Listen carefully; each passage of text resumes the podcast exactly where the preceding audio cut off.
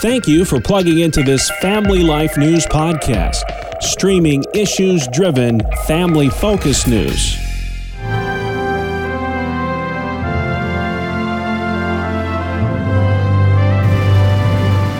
It's time for Faith Under Fire, the Family Life News feature that looks at how Christ, Christians, and culture interact, collide, and hopefully seek truth. Today, we are speaking with Warren Smith. He is the president of Ministry Watch, an organization that does a lot of evaluation and recommendations regarding finances and faithfulness of Christian ministries around the country. Warren, welcome once again. We're glad to have you back on Family Life. Thank you, Greg. Great to be with you. We are delving into a topic of where Christian leadership is in the midst of the divided, divisive, hyper partisan culture you have right now. You had uh, on ministrywatch.com posted an opinion piece on what you wish churches and church leaders were doing. Can you tell us where things stand as you look at this across our culture of where Christians are on trying to be faithful to the gospel and also active and involved in the big issues of the day? Well, first of all, I do think it is important for Christians to be involved in the big issues issues of the day. However, I think that sometimes Christian leaders, for reasons that are not completely evil or wrong or uh, hard to understand, sometimes seek these big platforms and big voices, and uh, and they don't really, I think, focus on where they should be focused, which is in their local congregation, in their local communities, and their local churches.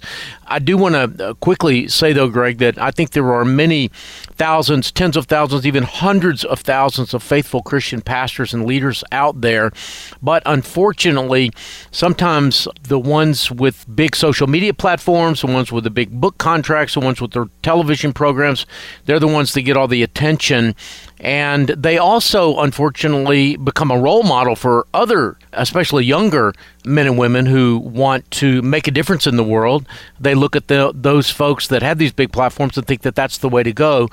And what I'm advocating for is just simple faithfulness in the local community, a pastor being a true shepherd of his flock in his local church, a Christian leader just being faithful to the mission that God has given uh, him or her with his ministry or her ministry, and uh, let the consequences be up to God. Our duty is faithfulness, results are up to God. My experience is in local churches, small and mid sized churches. Many of our listeners are participants in that kind of congregation. What is the danger of a church? Obviously, a church that goes, okay, we're only going to lean toward the conservative issue of everything, or we're only going to be social activist liberals those congregations, those entities are not going to last very long. So there's the practical thing, but there's also the theological side of how the Lord on his deathbed said, I pray that you are united as one. Well, I think that's right. I mean, that was Jesus. Uh, one of Jesus' final prayers for us was that that we be as one. And once again, I'm not saying that we should not advocate for and actively work for the flourishing of our local communities. But I think that one of the dangers is that when we when we conflate that kind of activism, biblical activism that that that seeks flourishing in in our local communities, with a certain kind of political activism, especially if it's tied as you said, Greg, to either liberal or conservative causes, because in the political arena, those causes shift. I would remind our listeners that William Wilberforce, who was instrumental in abolishing the slave trade would have been considered a progressive or a liberal in his day. It was the conservatives who were wanting to maintain the slave trade, and it was a progressive idea to eliminate the slave trade and eliminate slavery. So politics is constantly shifting. You know, an idea that might be considered liberal in one generation is considered conservative in another generation, and vice versa. But if we stand on biblical truth, we can be sure that will never change, that the Word of God endures forever, and that if we are focused on the gospel and on standing on the principles of the Word of God, we don't have to worry about whether something that we advocate for one day or one week or one year uh, might suddenly go out of fashion the next. And I would also uh, say, too, that if we stand on the gospel, if we stand on God's promises, a funny thing happens. Society changes. People change. The world changes. Not because we went out to change the world, but because we sought to be faithful to the gospel. We're talking with Warren Smith, the president of Ministry Watch.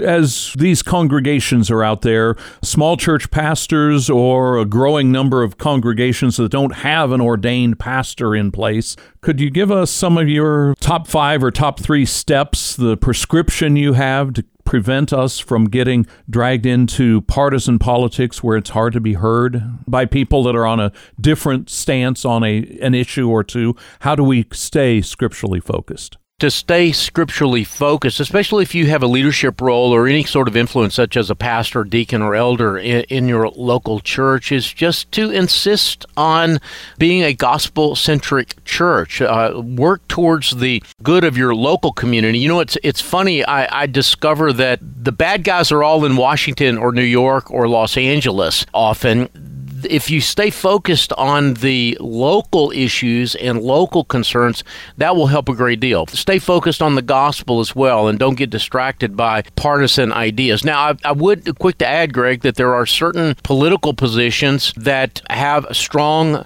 gospel rationale. So, for example, abortion would be an example, same sex marriage would be another example. I mean, the Bible is absolutely clear on these issues, and I think we should be too. But where the Bible is not clear or where there is space for Christian liberty, I think that one of the things that local churches can do is to be hospitable towards those uh, who hold other views, love them into the kingdom rather than argue them into the kingdom. Uh, I find that very few people are argued into the kingdom, and most people indeed are loved into the kingdom.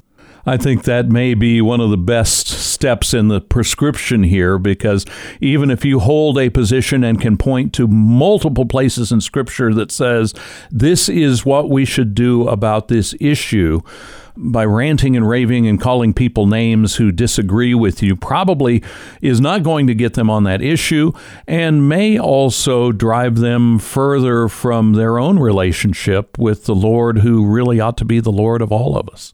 Yeah, amen to that. And, you know, one tactic that I use a great deal in my interpersonal relations and, and sometimes even in the way we do journalism here at Ministry Watch is to ask questions.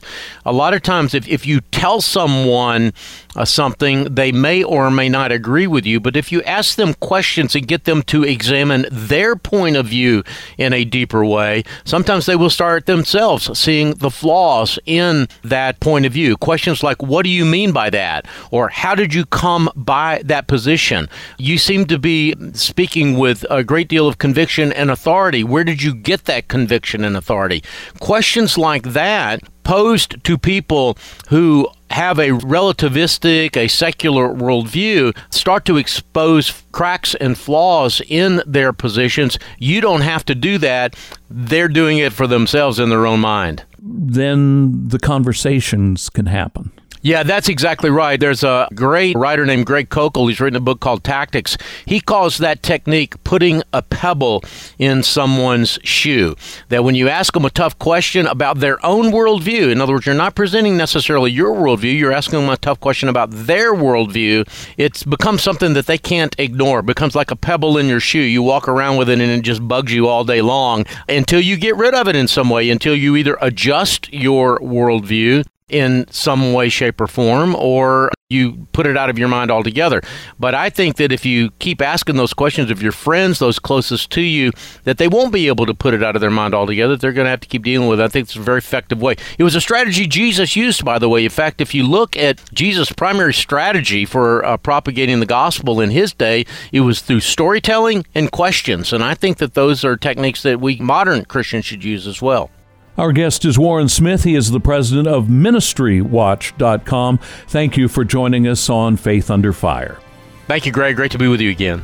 I'm Greg Gillespie, Family Life News.